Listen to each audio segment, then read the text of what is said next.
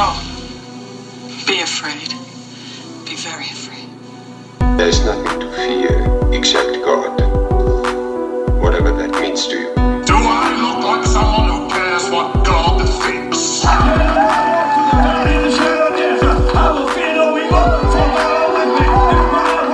do I say this? Because we got Holy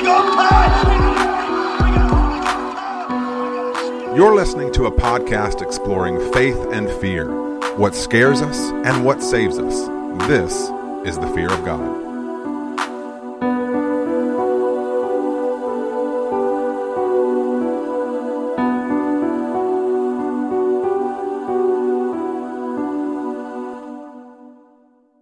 Well, hi again, everybody, and welcome to another episode of The Fear of God. It is a whole new year and a whole new renewed podcast at the intersection of faith and fear. You can find all of your favorite foggy paraphernalia at thefearofgodpodcast.com. Each week here in the fog, we explore what scares us in order to find what saves us. And by we, I mean one of your hosts, me, Reed Lackey, and me, your other host, Nathan Rouse. Nathan, welcome to another show. I'm excited Thank about you. this show. Uh, Yeah, it feels weird. It's weird. gonna be exciting. I know, I know. You're not used to you're not used to this. You're not used Nope. to to waiting to be cued in. You're used to having the having the mic, having the uh, you know. Mm-hmm. I've gotta setting mute myself. Stage, all of that. um. Well, listen. Not only this week are we jumping back into our annual foray into the horror films of the previous year, continuing today by sleeping with the maggots and killing the creepy crawlies in our tummy. But today we are also joined by two very, very special guests. First up, a voice really familiar by now with all of our audience, and that of foreign correspondent, makeup wizard, interpreter for the stars, and quarterly queen, Vera Goudie. Hey, Vera, how are you doing? Hey, I'm doing well. How are you? Nice. Interpreter for the very well. stars. That's a good. That's a good accolade. I like that. Hey, listen, it's If, if the no boot lies fits. detected. Nope. yes, if the boot fits. Uh, Got it. So, uh, but also joining us for the very first time in the fog is educator, Twitch gamer, horror enthusiast, and uh, not too coincidentally, my super cool cousin, Jocee Worley. Jocee, welcome to the show. How are you doing? Hello. Great.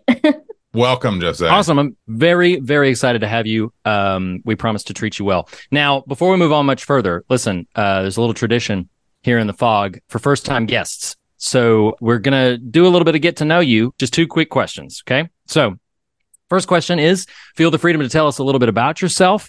Uh, but most specifically, uh, what, what got you into horror? Uh, you have uh, a skull terrarium uh, in the background that audiences can't see. I mean, you're I'm very, quite- very, I very can't into see yeah. that you have the coolest background. uh yeah, not so I have a cool background not only cuz I'm kind of obsessed with all things kind of Halloween and horror, but um I also like Reed had said I'm a Twitch streamer and what I primarily stream on Twitch is horror games. I call myself a Mm. horror variety streamer um, because I play mostly horror, but then I do some other things. Like right now, I'm currently playing a game called Turnip Boy Robs a Bank. So Wow. Okay. It's uh yeah, I play a lot of like what what are called like indie horror games or indie games. So they're made by, you know, Oh. small small developers. Um I'm a fan of um, you know, giving the small groups a voice and everything. But yeah, so because I'm a Twitch streamer, having, you know, things in the background kind of goes with the territory. I try not to be a hoarder, but I do come across things I like, especially I'm a fan of skulls. I like skulls and I have a full blown skeleton back here. So That is awesome. That's awesome. yeah. Hey, Jocee, quick question for those of us who are old farts and and only loosely understand Twitch. Like, where could people go find you there if they wanted to watch? some of Okay. this stuff? So Twitch, the website, twitch.tv. Um, my username is no way Jocee, and it's spelled a little Mm. weird. It's J O C E E. Thanks, mom. So yeah, it's no way Jocee. That's where I'm Okay. at. So if anyone wants to go, you know, Very cool. check me out or anything. Apologize in advance for uh jump scare potty mouth. Um Oh, we're, used, we're used to that around here. Yeah. that'll Yes, that'll happen. uh, um, but yeah, you awesome. you had asked what got me into horror, and hon- honestly, my mom. Um, That's great. Because my yeah, so my my mom is. I think she's always been a big fan of horror. It kind of both of us kind of developed the obsession like kind of together. one of my earliest memories was either I can't remember it exactly right, but either my mom was doing laundry or ironing and I came in the room and I was very little, so she didn't even realize I was there, but Chucky was on the TV.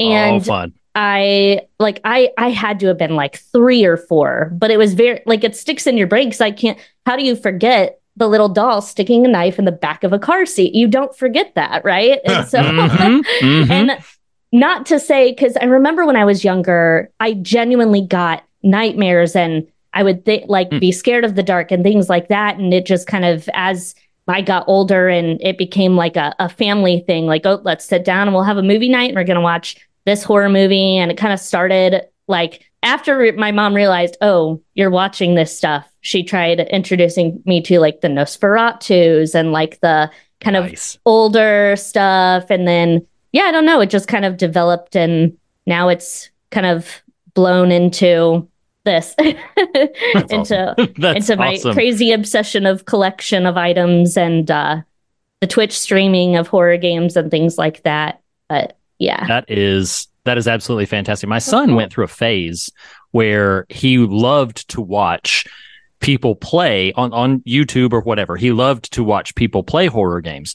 So I got overexcited. I think I was like, "Oh, wait, it's it's time to start watching horror movies." Um, and uh, he has shown a little bit less proclivity. He he enjoys watching, you know, uh, very clearly non-realistic animated things, but he's still a little nervous. I uh, we tried to show him was it this past year? Yeah, tried to show him this past year uh, the original Halloween. And now, to be fair to him, in the middle of it, there was a problem with the version we were watching. We had recorded it on TV because even though all of the frightful stuff was fine, I was like, uh, I'm not sure, like if I can tell him to close his eyes at the right time, Yeah. cut out all, you know, all that kind of stuff.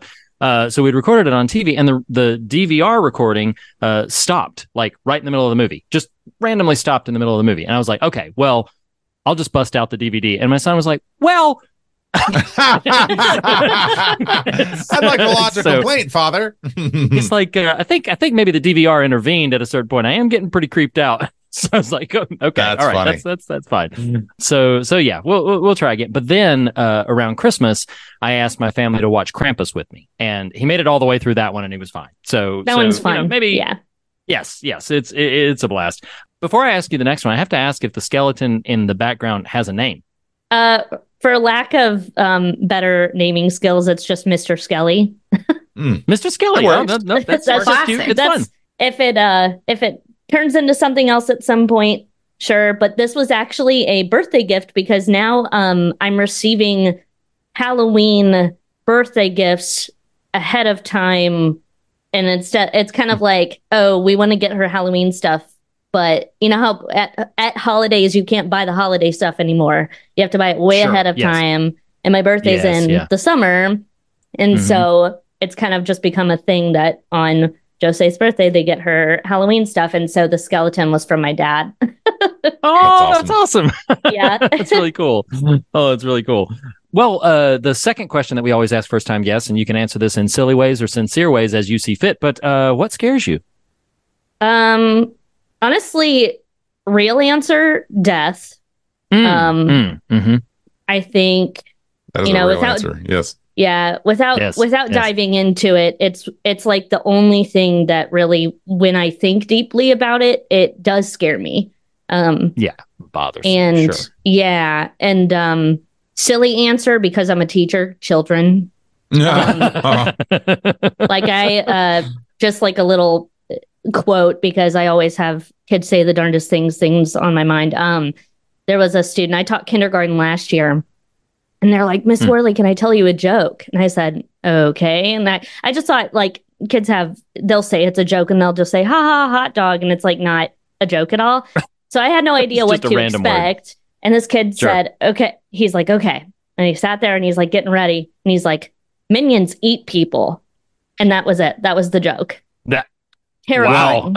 to to to validate Oh, you man. here i don't i don't know what uh, age you teach but we have a seven year old that's our youngest child and she went through a phase a couple months ago very similar and it was like I teach third third grade now. I've kind of yeah. jumped around here and there, but yeah, yeah. she's she's in first grade and she would just be like hey, listen to this joke. And and the first time it happens, you're like, okay, let's let's hear her out, you know, and then you're like, huh, um, I don't how do you be a good parent in this moment by uh, not yeah, like telling how your did child their the, the child's mind is of the joke? terrifying because Right, it's like how did their mind develop that thing? It's it's a wonder, honestly. yeah, yeah. Mhm, mhm. So yeah, none of her It's jokes nowhere were near- funny. Yeah.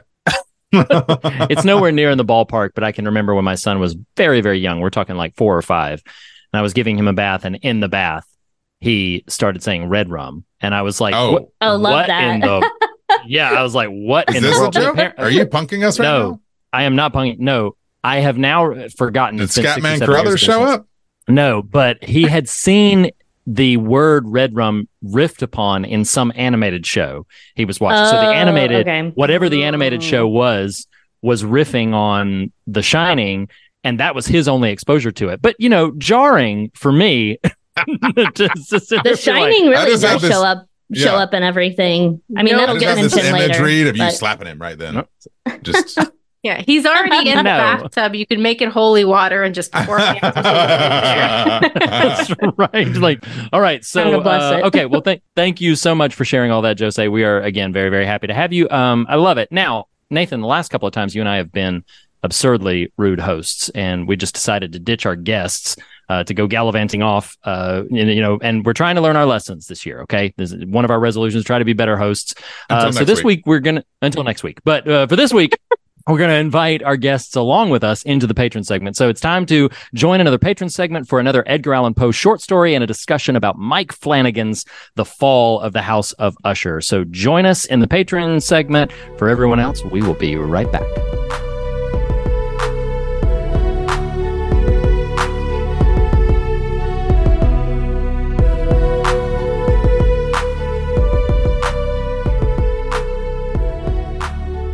So, about this movie.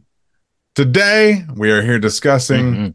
2023's Evil Dead Rise. Uh, the IMDb plot summary says a twisted tale of two estranged sisters whose reunion is cut short by the rise of flesh possessing demons, thrusting them into a primal battle for survival as they face the most nightmarish version of family imaginable. That's Dun, Evil dun, Dead dun. Rise. Now, Vera, I know you are our Queen Deadite, but Jocee, it's your first time here, and I'm curious. You know, I want to give you a little little runway here. Like, had had you seen this before this conversation? What is your in brief? Feel free to touch point Evil Dead generally, but but specifically camp out for a second on this movie. Had you seen it? What did you think of it?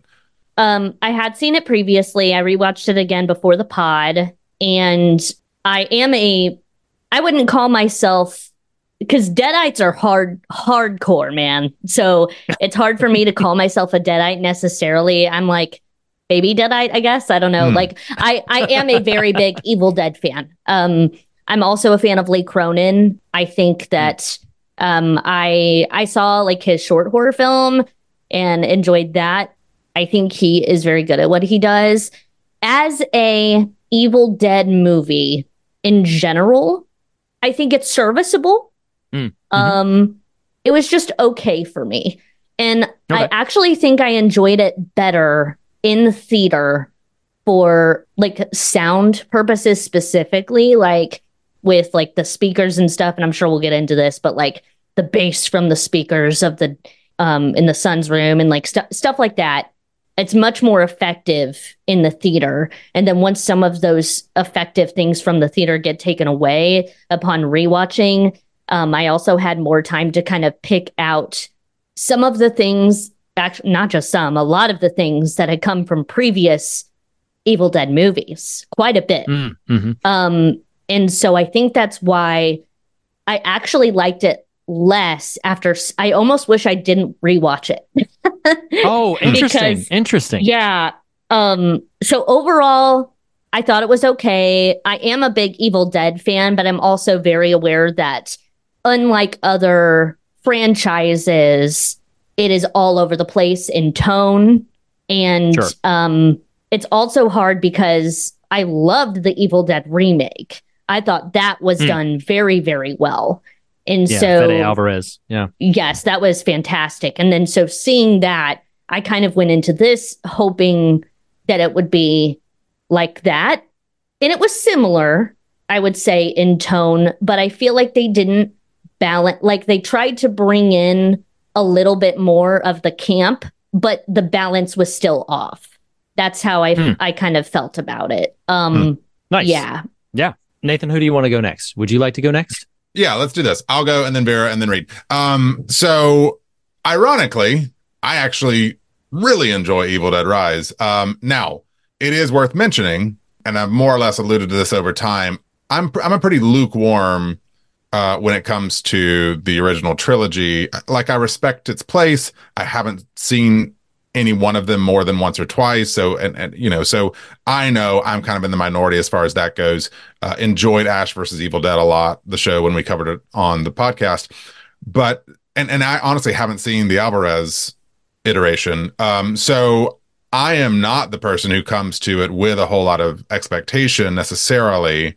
Mhm. Um, and what I found interesting about this, and a little bit to your point, Jocee, is that for someone like me who doesn't know the lore that deeply, but knows kind of just enough, yes. like I, I, I know what the trappings are. Like I can watch this, and it's after the fact that I realize, oh wow, there's a lot of stuff woven in here. That's you know, like with if you don't have all that at the ready, isn't distracting. Um, Mhm. Whereas for me, now I feel like in just these last couple years, I don't know if this will make sense, Reed, to you who's been along for this journey, but in just the last couple years, new horror, it's it's kind of the I've finally kind of caught up with my enthusiasm for new horror, meaning like when Hmm, the new okay. were coming out. Uh, I went to see this in the theater by myself and really just loved that experience. Like this to me, the the the tease the opening teaser of this um I think the little mini story of it is fine. That's okay, but the literally the title sequence is just Yeah, the title card with her rising out of the Yeah, water yeah, was yeah. I mean, just yeah. fantastic. And I think what's fascinating, and and maybe maybe I'll come away feeling a little differently by the end of this. I don't know, but I, w- I will say this: if if I had anything, I would I wish were a little different here. Is it is so just balls to the wall? Uh, like my my 13 year old just recently watched the first Scream from '96 and five and six, and and those that's a big deal to kind of cross that threshold finally. And I kept toying with like before I'd rewatched it and before I rewatched the trailer, um, I kept toying with like, man, God, should she do this? And then I watched the trailer and it had the elevator scene. I was like, nah, yeah, yeah, yeah, that's that's that's too much. Um, so if I had anything, it's not like I wish I, you know, had someone I could I could watch it with here or or walk down that path a little further with her. But for me personally, once the main story starts, like I I find it very engaging. It's it's creepy AF. It is the the performers of Beth and Elsie are fantastic to me. Um, I think it's kind of light enough on its feet, like it keeps moving. Um, so so no, I, I found it pretty energizing. I don't know that there's a ton on its mind, and that's okay, you know. But I also like that it's to me, and I'll shut up after this and let Vera go. I kind of love that it found a reason to go back to this canon, meaning the the parental maternal themes of it. Like that, I was like, okay, this is cool. Like this is a cool way to use the tropes of this series to tell an interesting story about these sisters dynamics. So anyway, I I, I really enjoy it a lot. Vera, what about you? I, I obviously enjoyed it. I love any good Evil Dead movie, and this is a good Evil Dead movie. Um, it I think it does um to your point um about the camp. I think it tries to bring that back in, and more so towards the end of the movie, so it's inconsistent with it. Mhm. Um, and like Army of Darkness is in my top five favorite movies of all time. Oh, yeah. I love Army of Darkness, and it's very campy, m- much more so than the first two. Um, Mhm. in that like it's it's borderline horror comedy at this point. oh yeah. Um, and especially because it's dated. W- The one thing that I really disliked about it, which is like an Easter egg About thing. this that- or Army of Darkness? no, this. Um, Okay. I, I don't dislike anything about Army of Darkness. Oh, okay. Just didn't know what you referred to. um, about this one is that, um, and this is a very Easter egg thing, but for the amount of time they spend in the parking garage, why no 73 Chevy? It's Right. in. If you're gonna go, other Sam Raimi movie. I uh, it's funny you say that because there were several times I'm like because I thought about that too because I'm Yeah. like you went the extra mile to have Henrietta's pizza right. on the pizza box. Right. and the, right. the tagline for Henrietta's Pizza is like, come get some or something Come like get that. some, Like, yeah, is what it said. Yeah, Um, it's so funny. Except that they didn't have it. But other than that, I I think that the um, Ellie is that her name, the mom. Elsie. Ellie. L Ellie, yeah, it was Um, kind of Is it she- Ellie? the actress who plays her Fairly is certain it's Ellie. so Sutherland is the act. Yeah, Alyssa Sutherland made a fantastic. Yeah, she's fantastic. She was very good, She's- Yeah. yeah, Oh. And hot. amazing. good and hot. Yeah. Let's just Ellie, clarify. yes. Okay. Mm-hmm. Yeah. She has the perfect bullseye perfect could not have wished for better smile for Yes. this Mm. performance Yes. Her because face, yeah, just her face for the Oh. makeup and stuff was it looked really good. Wonderful. Because she is very lovely when she is pre deadite, Yeah, but similar features. But the way she just sort of turns on that malevolence when she is in deadite form is so frightening.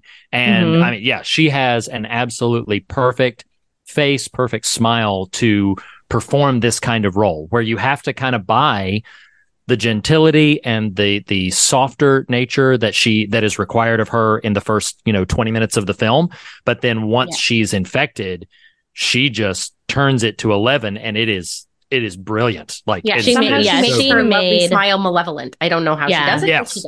She does. she 100% carried the film and made this movie what it is. That's yeah, i mean sh- she's fantastic she's fantastic um And I, Reed sorry, and I also just like the change of scenery from um like as much as I love a good cabin in the woods movie. Um, I think yeah, it's- making it more mo- like I almost Mhm. wish it was slightly more modern to make it uh, even just that much more different. I feel like making it like creepy old abandoned building was kind of oh sure um, it made it a little Halfway. too yeah, yeah. It's like so yeah, it's halfway there. But I yeah, I agree with that 100%.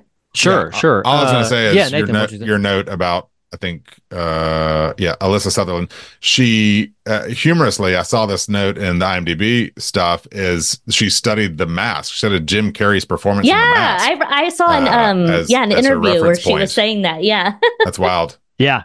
Um, for my feelings on it, I feel I, I'm I'm kind of landing uh, about in between everybody. I'm kind of so I've seen every every Evil Dead film. I am maybe in the minority in this camp that my favorite iteration of the Evil Dead is the Ash versus Evil Dead TV series. That's that's peak for me.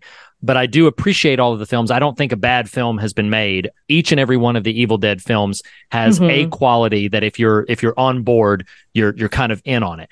For me, the peak would probably be Dead by Dawn or Ash versus Evil Dead. And then uh, I really loved, uh, as as mentioned earlier, Fede Alvarez's sort of remake of the original. Really, really loved that.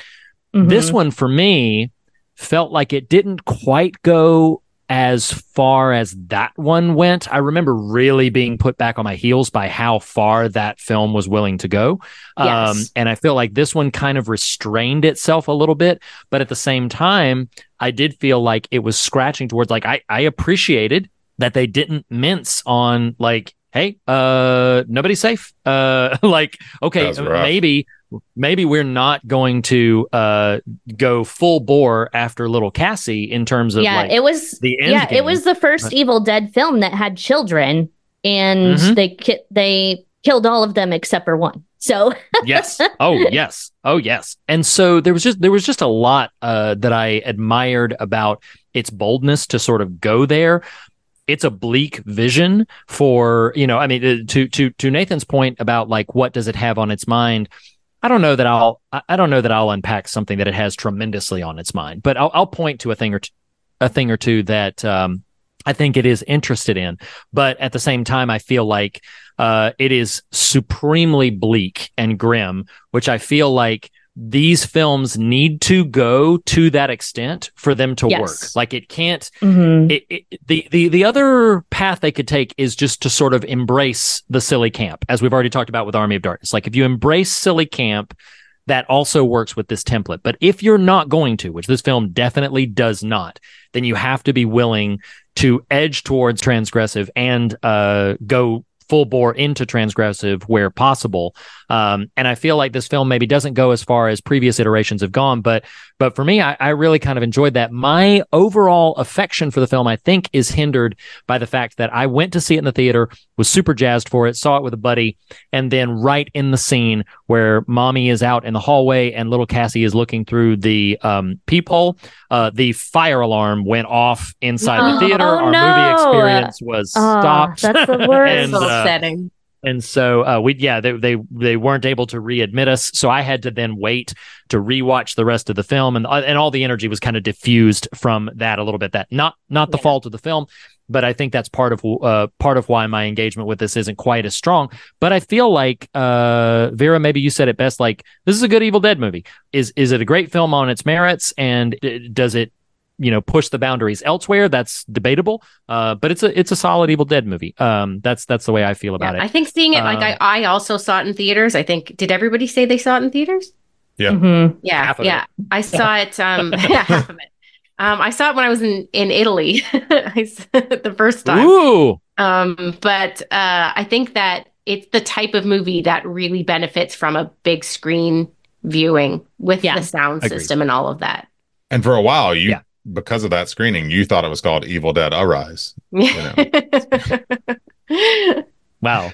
Evil Dead Arise. Uh, but you know, Oh, yeah, guys, we got it. We got, we, Last Evil Dead Arise. It's a me, Asher Campbell. exactly. How did Bruce you also Campbell, watch it Ash in Italian? How are you getting this so accurate? it's not the same if you don't hear it in the original Italian. and without you got to have the hand too. Oh, yeah, He Yeah, was you gotta hand- have it a hand. Uh, it's a time for the Evil Dead Arise. And you know, lest we forget, we are a horror show. So Manager. Yes. if it's Oh, a gory, man. if it's a gross, if it causes you a fright, it's time for the part of the show we call uh, That Ain't Right. Ain't right. Nothing right about the way and the way you ride. No that ain't right. Right. This right. This should right. That ain't right. ain't right. That sure as hell ain't right. As a man married to an Italian, I'm so offended. That's What are you gonna do? It's like I love how every Italian is like Mario. All of a sudden, Like, that's the And that's suddenly the- Mario, yeah. It's just that's the that's the vision. You know, you either go Tony Soprano or Mario. That's that's that's Italian in culture. Oh God. Um. All right, Vera, Mm, Yes. give us your that ain't right. Fun. That is Um, for my that ain't right. I'm gonna go with There cheese so grater many. to the leg. Oh What? God. Ugh. The cheese grater was good.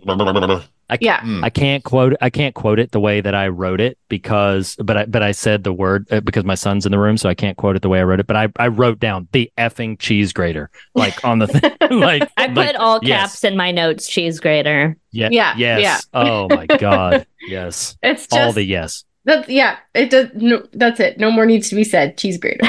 Yep, Yep. the cheese grater, the cheese grater. Uh, Jocee, hit us with your uppermost. That ain't right. We may do a couple of rounds of this. We'll see how it goes, but hit Mhm. hit us with hit us with one that you're like, this ain't right.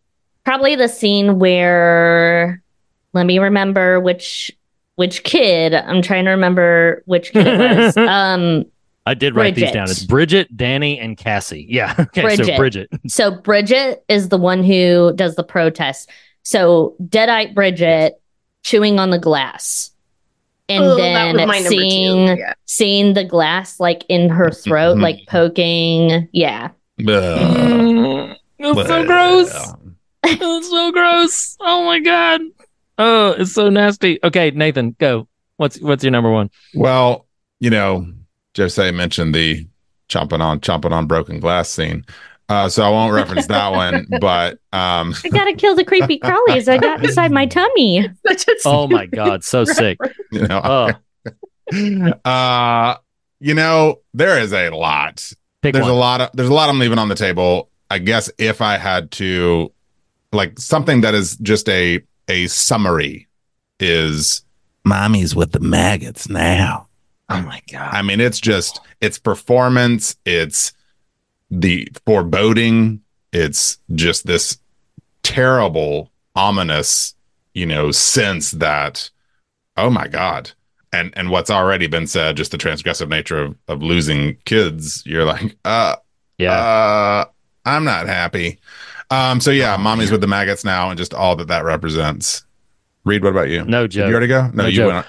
I did not. I did not. Okay. Listen, listen, y'all. I'm. Uh, uh, everything that's been said has is is appropriate. It's it's completely all of it ain't right. Ain't nobody said the Ellie Bridget Danny globular hybrid Oh, monster. The Like, Ugh. Ugh. I'd blocked Like, it out. just- I'd blocked it out. Yeah. It's just when it comes lurking out of the fog in the middle of the Yeah. garage, and it's just like. Uh, In and my I wish we it's could have seen. I wish we could have seen it more. No. like in a big No. full like like Yes. shine No, a Jocee. spotlight on it or something. Oh my yeah. god! I feel like that was funding and trying. Usually, in an effort, this is speaking from the CGI, like that world of things. When they cover it up with a dense amount of fog and things, it's because, and kind of shadow it, it's because of funding reasons. So that Mm, I was mhm. kind of disappointed for that reason because it was like, oh, you're Sure. kind of, you're kind of cheaping out a little bit. But just just yeah. hinting at it, hinting at all the different places Yeah. that that arms and legs and I heads are liked protruding. knowing the connections where it might go in the future because there's three books, right?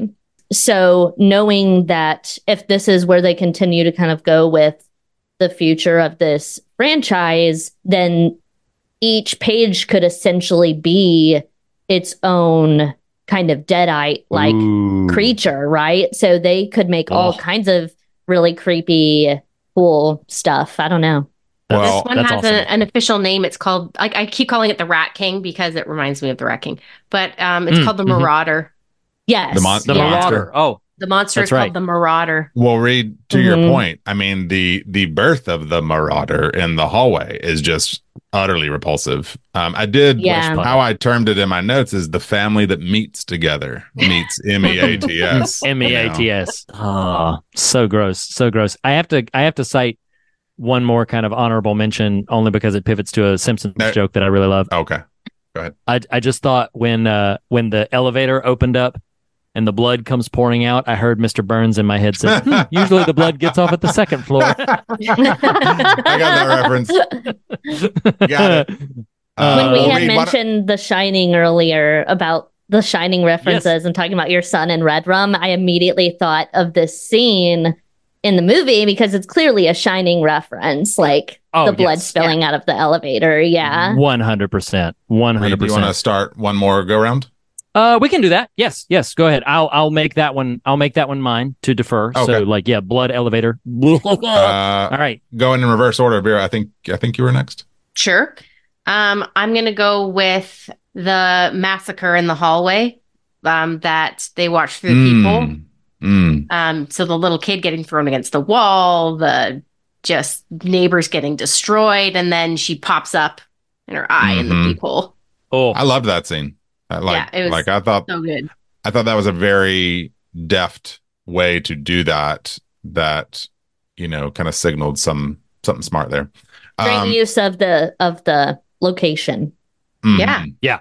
Um, man, this is tough. Again, I think I think sometimes what is spoken by creepy characters is almost as disgusting and wicked as what's actually perpetrated by them. It's And not an all I- Evil Dead movie without it. Sure, and and just Vera the, can attest to that, I think. Well, for this instance, it was a perfect day, and all I could think about was how I wanted to cut you all open and climb inside your bodies so we could stay one happy family. Oh my God! Wow, she's making blood eggs. Also, some Oh, yeah, foreshadowing. yeah, exactly. Sure, Yeah. sure, Vera. All right, just say, uh, just say, end the round. Uh, okay, what's a I'm last one you surprised wanna no point one. This is what I thought Reed was gonna say, and I'm surprised no one said it yet. But the tattoo gun to the face. Oh, right there in the. Uh, yeah, ooh. and this is where again disappointed. You had it right on the eyeball, and you didn't go for it. to? Hmm. You didn't go for it Oh. because guess what? In Evil Dead the remake, they went for it, and in this one, right in the eye. they could have, but they chose to kind of drag it across her face. And I think part of it was like to say, like, oh, a child, but you ended up killing them anyway. So, like, I don't know. But It's true. like, No, that's quite but true. yeah, that that was very difficult to watch. And as someone, I don't, does every who has tattoos? I know Reed, you have. Three. Okay, I was gonna Yes. say, like, now I've gotten three different tattoos, and so I was, you know, after you've actually felt what that's like and seeing how far the needle was going in to the skin. oh, it's awful. just ima- Yes. yeah, just imagining. But again, that crazy part of me is thinking like prosthetics and like how did the you know yes, I get it. I get it. thinking about how they achieved it. I don't know. It's gross, but I awesome. feel, I feel, I feel like I need to. It's ten thirty on a Tuesday evening. I feel like I need to go get a tattoo and join the club. Um, Yes. uh, I was the only uh, one who didn't Do it. Yeah, yeah. Do But it. after, after, after two rounds of that, I just got to ask listeners: Did you squirm? Did you wince? Did you squint your eyes real tight? It was probably because of what we round here call "I got it right." That sure as hell ain't right. Questo non è Oh giusto. Questo non è giusto. Um, so one thing that one thing that I have to mention that I thought was really oh no. linguini. Ravioli. He's stuck. Are we gonna just rattle through all these pastas like penne, bow tie, Rigatone. rigatoni? Um, Mozzarella. Italian What- viewers cheese. don't get angry, please. Yeah, this this might be a hate crime at this point. I know. it's like Don't kill us. it's like never never make fun of other cultures. Italians fair game. So um i will what was it i think i think one time on the show we were like being ultra sensitive during our oh it was during our foreign film international films. We were being very sensitive to like the koreans and everything. We went got to the french film and then we were all like oh, oh, oh like we really just completely like okay who cares? Well, they asked for it. um, so um, I will say that like so th- there's one kind of trivial thing that I want to mention. It's not trivia, but uh, one kind of interesting thing. I love this because of how much this trope has frustrated me in the past. I get very annoyed when a film uh, its opening teaser is like two thirds of the way through the film. They will tease you pre title card with like something that happens, you know, an hour into the runtime that trope really aggravates me. I don't Me I don't know why, but I, I I don't like it. Just if you don't trust your story, then retool your beginning. Do do something a little different. It feels uh, cheap to me to try to do that. What I liked about this is what you feel like is merely an opening sort of salvo is actually the sequel pitch. Like this is this is the ending of the film. This is because Mhm. When we get to the actual end and you see that Jessica The connection, has been yeah. taken. Yeah, it's like it, it makes your mind go back to oh, so we were actually they were actually showing us where this is all going to spread out to from here. I mean, who knows where they'll go in a sequel, but I found that invigorating. I was like, that's clever because it was a very confined little opening teaser, and then you dive right into the film. But I really loved that that that, that sort of bit. But one thing that I think is kind of interesting, Nathan, you had mentioned earlier, and I, I, I'm I'm truly not beating up on you. I I I, I don't Hmm. feel this is obvious. I don't feel this is text. I don't feel this is necessarily uh, very explicit in the film, in a film that is very explicit in many other ways. But it, I found it interesting how many times in the story they hinted on a couple of different things. One was motherhood, which comes up all over this. Like th- this Mhm. film is very interested in motherhood um, in Mhm. a lot of different ways, which I find very, very interesting. The other thing to a a lesser degree was abandonment. The idea of being left in the lurch, left all alone, isolated. It is interesting that most of the time the Evil Dead films take place in a cabin in the woods in a sense of isolation. This one is in the middle of presumably at least a suburban, if not urban location. But there's a lot of puzzle pieces where characters, you know, the family has been abandoned by their uh, by their dad. uh, the the Beth abandoned her sister throughout her time of going through this divorce and the loss of her relationship, and then they the these people in this hallway are kind of cut off. I found those things really really interesting, uh, particularly digging into the motherhood aspect of it. I found it fascinating. This is really looking at it just sort of the arc of the narrative, it's really Beth's story. It's it's Beth's journey. We we start with her past the opener. I'm I'm I'm not ignoring the opener, but past the opener, we start with Beth learning that she's gonna that she's pregnant and trying to cope with what choices she has ahead of her and what she's going to do uh, in the wake of this. And she retreats to her sister just uh, completely unaware of what her sister's been going through but then Mhm. it proceeds uh, you cited this and that ain't right nathan but little touches like mommy's with the maggots now uh, but Mhm. then when she says when cass says that she's going to be a great mom someday she says it's because you know how to lie to kids and That was a great line. Yeah. Oh man, it's it's just the relationship that this film has with motherhood is fascinating to me. It was just really interesting. I don't I don't have a pithy sort of but oh oh you I, I see that hand. Yes. Nathan, like go the ahead. both you know we are very well equipped Reed to talk about motherhood but um i, I think Mm, in, mm. in my ever so slight defense what i wasn't suggesting earlier is that it had nothing on its mind as much as from a narrative standpoint it moves pretty briskly you know it's it isn't Sure. it doesn't like Yeah. dig deep camp out like let's just really hash all these things out you know i will i will point to what occasional and probably soon to be upcoming guest brandon grafius talks about in his book lurking under the surface i am a smarty um is there's also just this kind of moralism at play here uh, because what what actually is pretty to me heartbreaking about evil dead rise in, in a real tragedy sense is like Ellie does nothing wrong. She is not a Right. character who has transgressed in any way whatsoever. And yet Right. her whole family. And so I really wrestled with trying to figure out, you know, what what is sort of at work here. And you know, I, I was actually tempted to make kind of a joke about it, but like and and and maybe I'll uh uh by way of getting into the sort of serious thought, like the the Grafius reference, the moralism of some of these stories we we engage.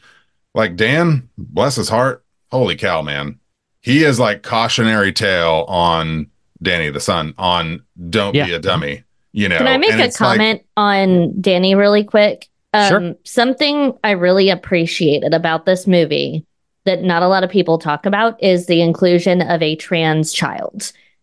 That is Yes. something Mhm. that I wish was more in the media because it is more common than people think. And Mhm. I appreciate that not only with him, but just all of the kids kind of you could clearly see, even though like you said they didn't really Nathan said you they didn't, you know, you're not lingering on everything a whole lot to get to know them very, very well.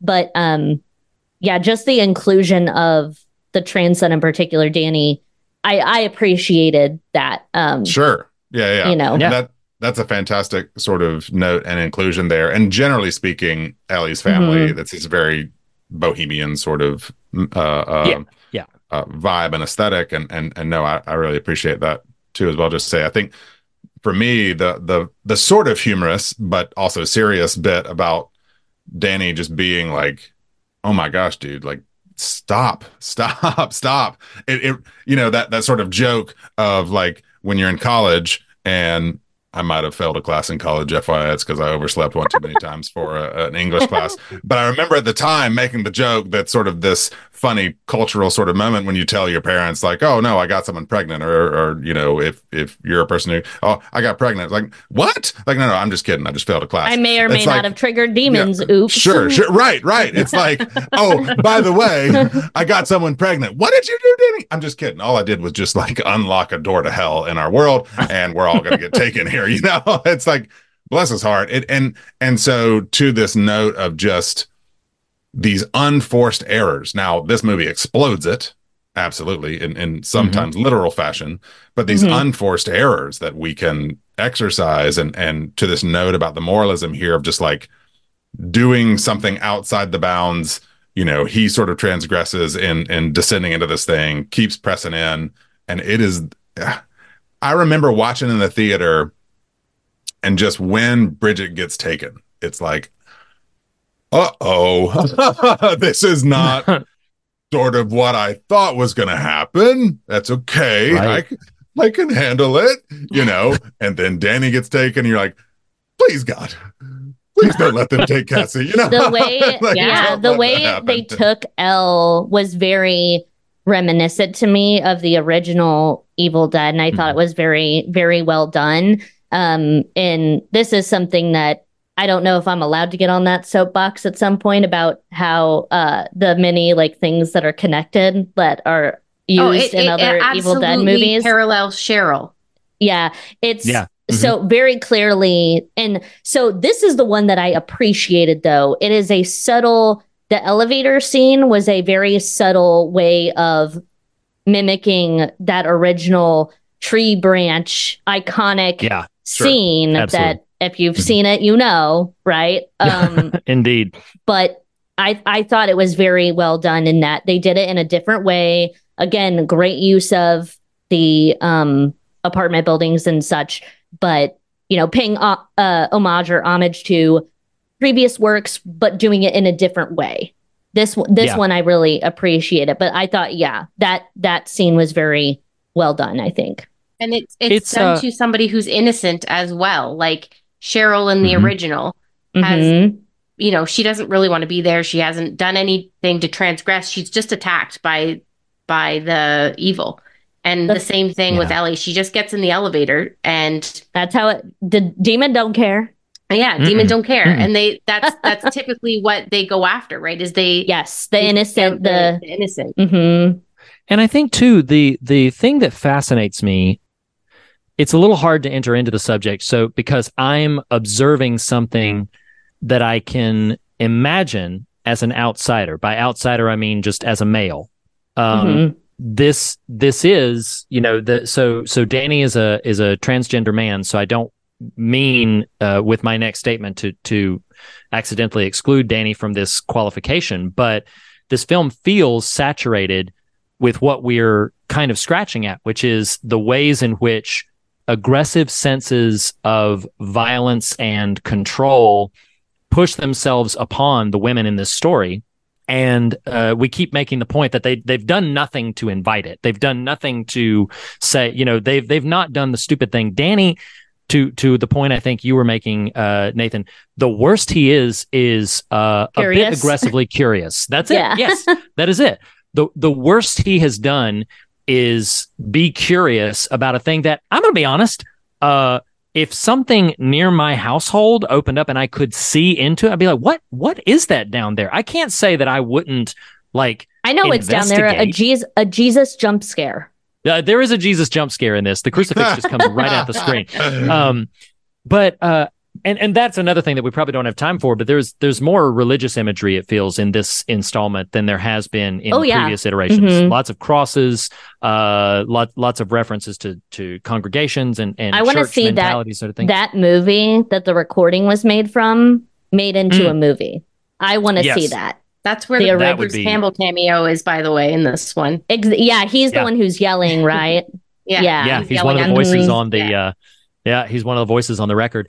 Um but but but but back to the point of just that is something that as an outsider, so speaking as an outsider, it's something that I am trying my best to be sensitive to in language, in understanding certain dynamics because I feel like there's basically social paradigms right now which would I'll say it bluntly so as not to be obtuse, which would seek to hold women accountable for things they did not invite and are not in control over. Of course, there's lots of ways that you could talk about this. You could talk about reproductive rights. You could talk about autonomy. Uh, uh, even something uh, getting way back. It, it feels like some ways we're going back to whether or not they have the right to vote. It, it feels in some political language that sometimes arises. Um, and that is alarming to me. I don't necessarily, I'm not positioning that Evil Dead Rise was like, we're going to make a screed about the uh, oppression of women and make it basically the Evil Dead version of Handmaid's Tale. I'm, I'm, I'm not proposing that.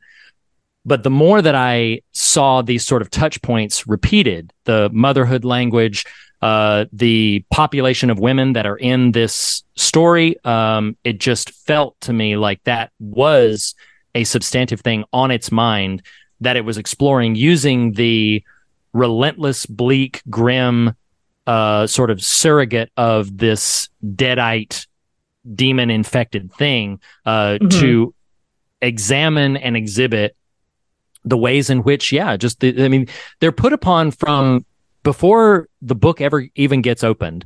They're put upon by the fact that the fa- the family father has left, has just completely left them in the lurch. And this is not to say that Ellie's not completely capable. Clearly, she's kind of held it together. But then their building is condemned. They, they're going to have to move. Like Mhm. all of these things keep being thrust upon them that put them into a setback position. And then on top of it all, it's like, man, I could deal I could deal with the abandonment and condemned building, but now I got demons running all through me. and also the um she's broke the such camel's back.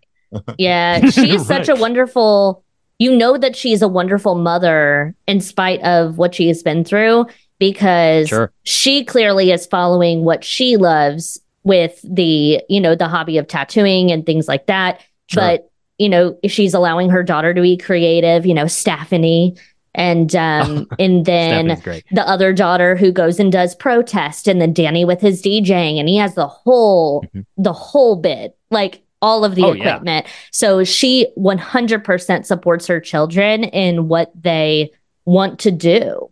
Um Right. and I appreciated that Mm. as well.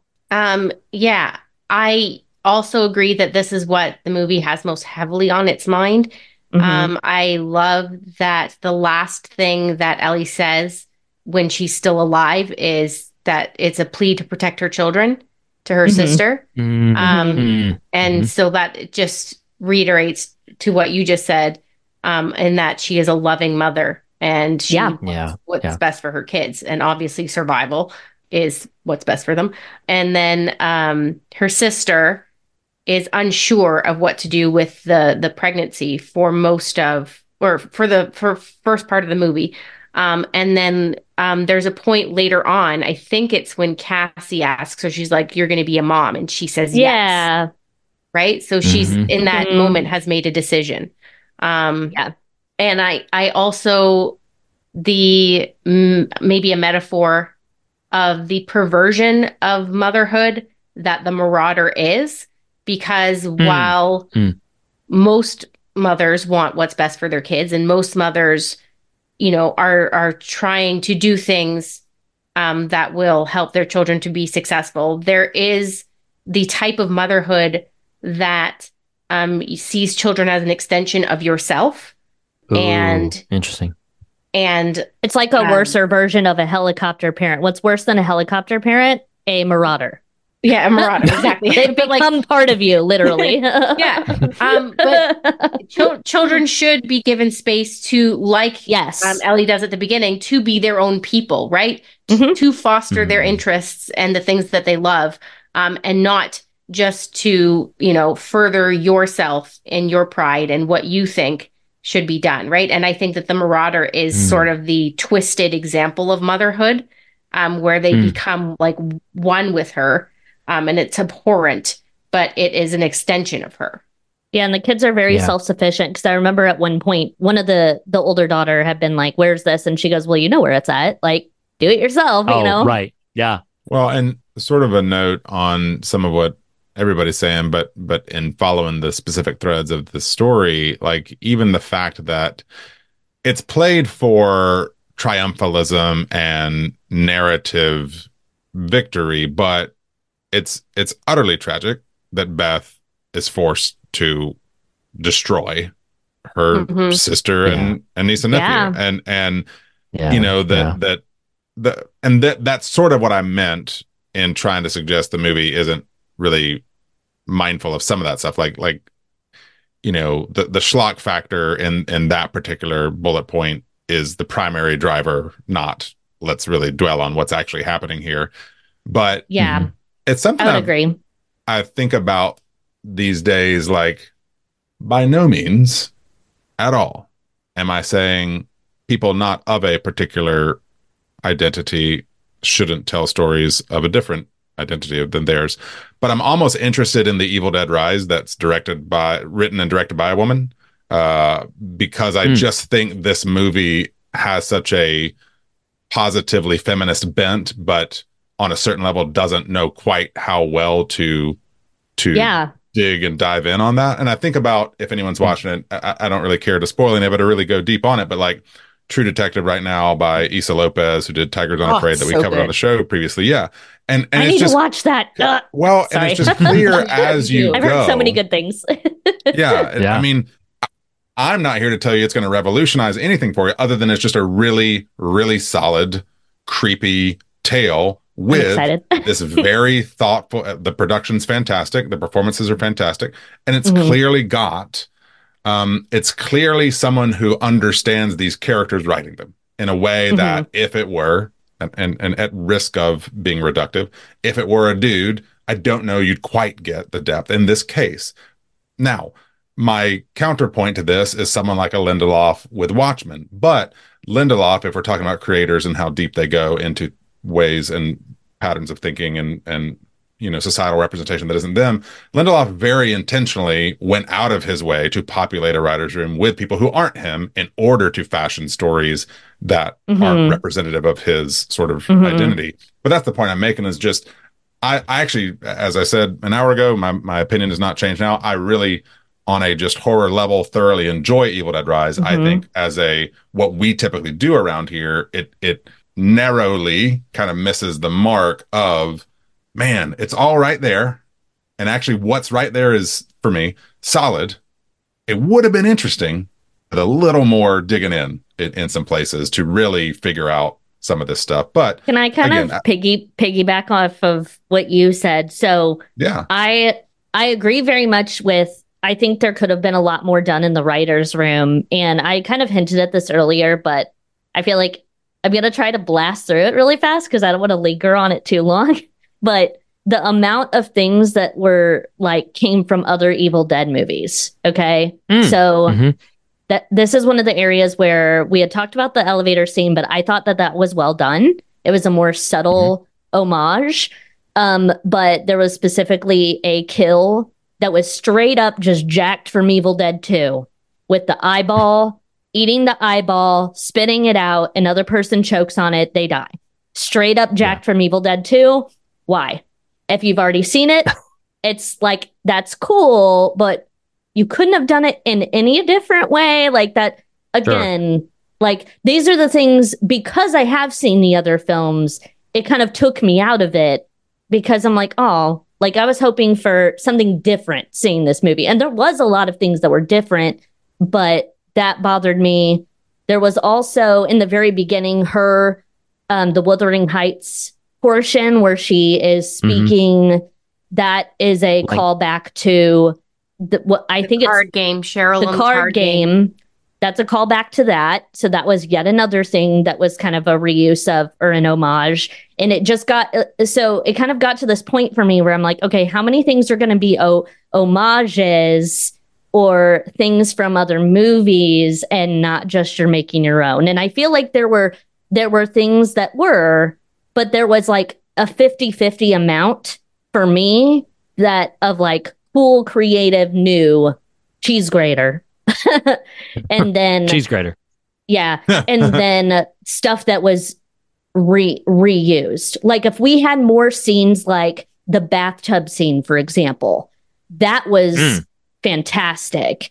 Yeah. Um, Really they were well done. like, she, you know, she's heating up, she's burning up. We got to put her in the water and seeing the water boil, and then she, you know, she kind of crawls everywhere, and then she falls back in, and then she's slowly crawling out, and you can see the steam just kind of rising off the bathtub. Like more of that, please. That's kind Yeah. of what I was kind of wanting. So if they had, I wish they had focused more on creative new, and then maybe like kind of Nathan was saying, and you were saying, Reed, about the, you know, more of the f- deeper focus on character points. I, I don't know. Mhm. I feel like um I agree that that, made I think that yeah. the the themes that may have um, appeared earlier in the movie are Mhm. dropped at the end in favor of the boomstick, the chainsaw, and the wood chipper. Yeah, that Yeah, too. that's a good point. I was gonna say I Yeah. didn't even mention those, and there was a lot of times that they had the, um, of course, the swallow your soul, dead by dawn, um, The milk things vomit. that, yeah, the vomit, like obligatory. Some things are kind of like obligatory must needs for an Evil Dead movie, but arguably, like I had originally said, like some of these things, I'm like, you could have done it Mhm. different. I don't, I don't know. It was, it was kind of.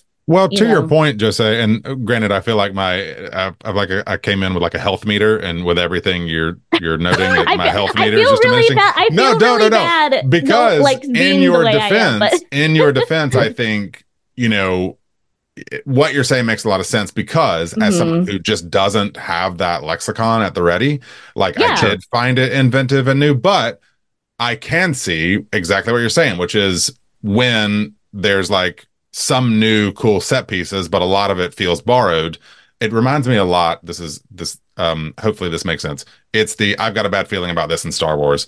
It's like you, you Harrison Ford delivers us this one time, or whoever the heck said it the very first time, uh, and it's like really you you made some random choice to literally just do this in every movie now, and now it literally means nothing. You know, like Yeah. that is Yeah. how I that was gonna make a Star Wars reference. I was gonna say it's very it's, it's Yeah. Feels episode seven. yeah. Yeah. Mhm. And which is and I feel like Force that- Awakens. Well, That's I will Awa- say, Ah, good pour out one Rian Johnson. He at least got inventive with it. Okay. Uh, anyway, Reed, go ahead. it's no uh I, I I think this is right and i think maybe my last statement and then we can go to our to our fog meter um i think for me this is where it comes to that maybe with a little bit less uh sanctity around the rest of the franchise uh sanctity meaning like oh we we feel like we have to include this reference we have to include this reference there was a lot here that i feel like maybe this this is not taking anything away from lee cronin I love The Hole in the Ground. I really enjoyed Evil Dead Rise. I think Lee Cronin's a great director, great writer director. Um, but there were some very specific themes in this that maybe to your point, Nathan, maybe uh, a, a- female voice behind the behind the the camera, uh, or maybe some other aspect would have been able to zone in on those elements and and diminished the we need to include a bunch of uh, call out references. We need to include a bunch of these popcorns to kind of keep butts in seats and explore those a little bit more because there's so much imagery that feels like it is interested in. I keep coming back to this motherhood thing. The very fact that what's she throwing into the to the pan? She's throwing eggs. Uh, she, there's there's there's all these little touches of things. Uh, when Jocee, you mentioned the bathtub scene. This is the first time I thought about it was while you were describing it, but I was like, it's a it's a form of rebirth when she's coming up out of the Yeah, out of the they water have and these like kind of like out. yeah, you know? fantastic glimmers of what it could have risen to, but then you have the Yes. Evil the Dead doesn't the garage clicker. Oh, oh, that's gonna come up later. Oh, I see a wood chipper in the garage. I wonder if we're gonna see that later. Um, lots Yes. of there was they did that a lot of times too, where it was they like Yeah. look, I hear something in the vents. Oh yeah, there's a cat up there. That's gonna come up later. Like there were several of those those that kind of bugged me too. So Sure. yeah, well, it's kind like of, I mean, it told you in the teaser, Jocee, this opening teaser, you just should have known, well, this teaser is going to come up later, you know? yeah, exactly. then and it sure. does. I, Then I sure enough. appreciate I appreciate setups. And and Yeah. Evil Dead is is really great for that. Like even in um Ash versus Evil Dead, like let's not forget uh is it the puppet episode with the the Oh my god. hospital pan and you're like that's coming up later like right? Oh, not it's the something butt. that the this franchise loves to do is set something up and pay it off. Mm. Yes, that is true. That is true. Um, but I think I, I think overall that just they uh, it's solid. I think to a degree, but there's some interesting things in its DNA that I Mhm. wish it had given a little bit more time, attention, and room to that uh, that perhaps could have made it truly great um, instead of merely very good slash solid, whatever uh, descriptor you want to use there. Um, well, this feels like an appropriate moment to pivot to our fog meter, our very distinct metric for how we uh, rate the material, the media that we cover, uh, that of fear and God. Now, this fog meter does not grade the quality of the films, it grades the gravity of them, their heft, what they demand of you as an audience member. And we do that with two measurements fear, which is uh, scary, gory, gross, uh, nightmarish, and then God, which we use to determine how thoughtful, substantive, or uh, what does it have on its mind and how well does it get there. Um, so, uh, Nathan, I'm going to start with you. What would you rate? Give me your fear measurement and your God measurement from zero to 10.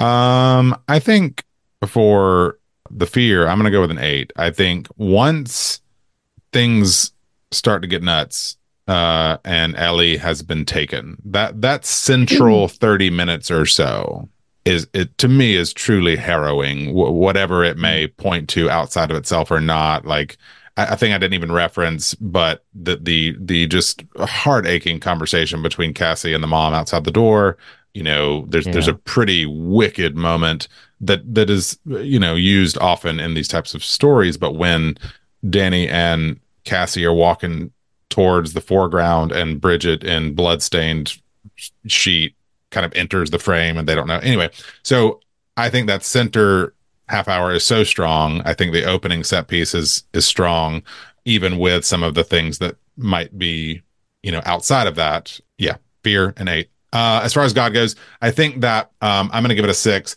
I think it thinks it has a lot more depth on its mind than it really does but i do think it does have stuff on its mind it just doesn't quite know how to in- interrogate those things in a way that are moving or really drive home the emotionality that could be there um you know because by the end of it i feel bad for the lo- loss of the characters but not because the characters in the movie feel bad for the loss of the characters just because you're Oh. like oh this Yeah. is so tragic um you Mm. like how i said that Yeah. Sure, exactly. Eight and six Okay, cool. Eight and six. Uh, Vera, go ahead and give me both measurements, fear and God. How would you determine? I'm going to, for fear, give it a seven um, for Okay. all the reasons that um, Nathan just stated. Um, f- I think a lot of the stuff with Ellie is truly terrifying, and she's so good mm-hmm. and really, really sells the evil in the movie. And I appreciate her for that. But dinging it just a little bit because of the things that Jocee said in regard to just the recycled uh, Evil Dead elements that I I like, but it it's not scary because I expect it. hmm Sure.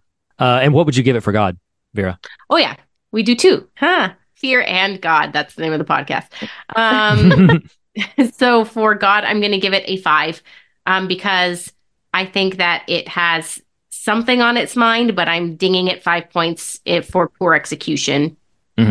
Um, I'm not too far uh, afield of you guys. I will land at an eight on the fear measurement. I think there's a lot of gnarly here that can be appreciated for fans of gory extremities.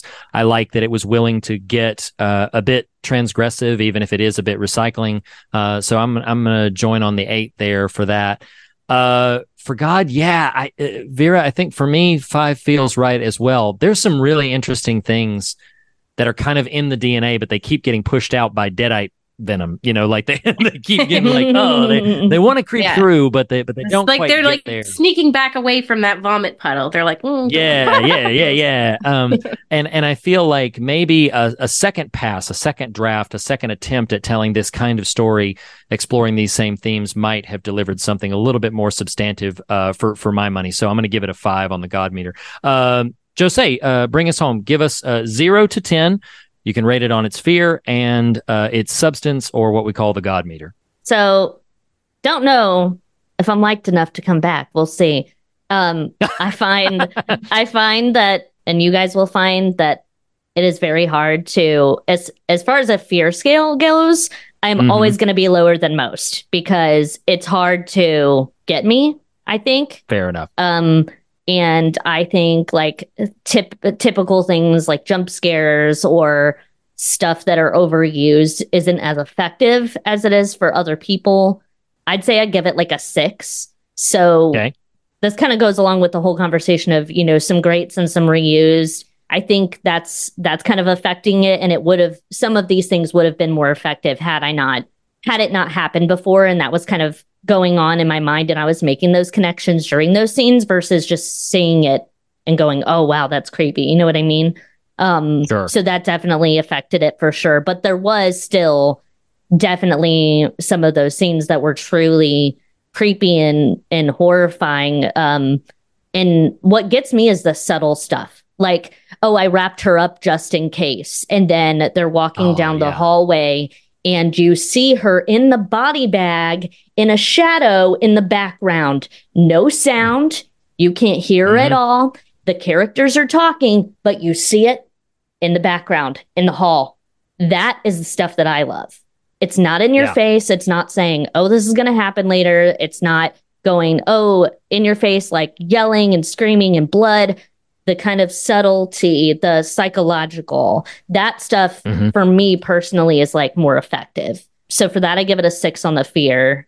Um, for the God scale, I would I agree with the five. Um, just like everything I was saying before, it's kind of like you're like ah oh eh oh, but like kind of the whole you know, just when you get excited and you're like, yeah. And then I don't know. I hope that, you know, future parts of the franchise, I still, like I said earlier, I would love to see that spin-off of where the record came from with Mhm. like them doing the reading from the book and then seeing the evil come alive in the I think they said they were in a cathedral or something. Like how cool would Yes. that be? Yeah. Right? Yeah. Like I think that would be a really sick and also it'd be an excuse to see Bruce Campbell again, which we're not gonna complain about. Um That's completely so true. Yes. you know so i would love to see that on a on a side note but um yeah i agree with the five for god for all of the All right. reasons stated stated before basically hmm Yeah, no, no, no, absolutely. Uh, so that means that we give uh, collectively uh, a six out of ten on the fog meter, uh, which is uh, yeah, that's a that, that- that's a decent uh, sort of gravity showing. And uh, to your point, Jocee, this made uh, a boatload of money. It was very, very successful, Oh, yes. and so it was. Uh, I, I I can almost guarantee we will see another iteration of Evil Dead uh, to to come alive again uh, in the future. Yeah, Bruce Campbell Um, said every 10 years or so is what he yeah anticipates. uh, something something's going to emerge. No, he said two to Um, three years, not 10 years. we're gonna he milk it like our milky vomit said. Indeed. Um, so yeah, uh, uh, I think I think listeners who have been with us this far can kind of understand c- kind of where we're coming from with this film. I think a general note, and anybody can tell me if they disagree. I think a general note is we all think this film is uh, at least okay, uh, maybe even moments that are that are really good to great. Uh, so you can take that for what you will in terms of whether or not you should see it. So, so I've had a whole lot of fun in this conversation. I hope you all have as well, listeners. I hope you guys have well. Vera, thank you so much for uh, for being with us again. Uh, Jocee, thank you so much for coming on the podcast. Yes, and thank you, for, Jocee. Welcome uh, So all the all you. of your wonderful You thoughts. too. Yeah, it was really really fun. This was a blast. Nathan, thank you as always. Uh, next week, listeners, we're going to be uh, going to taking another curve. Boy, last week was Cocaine Bear, then we're back to Evil Dead Rise, and next week just uh, to get ready for another one because if scheduling goes according to plan, we're going to be talking about episode four of The Fall of the House of Usher and reading the short story The Black Cat. That's all for the patrons. For everybody else, we're going to be talking about a film called Skinamarink, which is uh, is very. If you've seen it, i was thinking that too i'm not the only one if you i'm at t- i taught pre-k you- for four years i'm sorry Sharon Lois and Bram are Canadian. Just saying. Oh, the hand Yes. motions. Oh, the hand motions. Um, so Skinamarink, Skinamarink is a very different kind of film. If you are watching these in succession, have never seen any of them, going from Evil Dead Rise to Skinamarink is quite uh, the whiplash. the shift But yeah um, it is. But next week we're going to be talking about Skinamarink. Uh, and uh, again, thank you all so much, guests and co-hosts, for being here. The listeners, thank you as well. As we say on every episode, the fear of God is the beginning of wisdom, but it is not the end of the conversation. So, in that spirit. We encourage you to fear nothing else and be on your way rejoicing. We will see you all next week. Thank you again, everybody. Bye. Bye. The fear of God is the beginning of wisdom, but not the end of the conversation, and you can continue the conversation in a variety of ways. Start by visiting thefearofgodpodcast.com for links to our social media, essays, and episode archive merchandise and more. If you love what we do, please consider becoming a patron by visiting patreon.com slash the fear of God podcast. There, you'll unlock exclusive bonus episodes, extended standard episodes, online event access, and so much more. We want to issue a special thanks to Jacob Hunt of TracerMatula.com for our artwork, also to our assortment of talented musicians, including Andrew Nelson, the Island Family, and Jackson Harper for our varied show tunes, and also to Lee Wright, who helped me, Reed Lackey, write our theme music. Special thanks also to Tyler Smith at morethanonelesson.com. Lastly, be sure to subscribe to us on your podcast platform of choice. And if you listen to us through Apple Podcasts, we would greatly appreciate a rating and a review. Thanks so much for listening. We'll see you next week. Will I see you next week? wow. Had to had to do do do do do do Boom. Oh my god. I just love that it was Mario. It's not even Italian anymore. It's just it's Mario. Um It's so yes. Hi, everybody.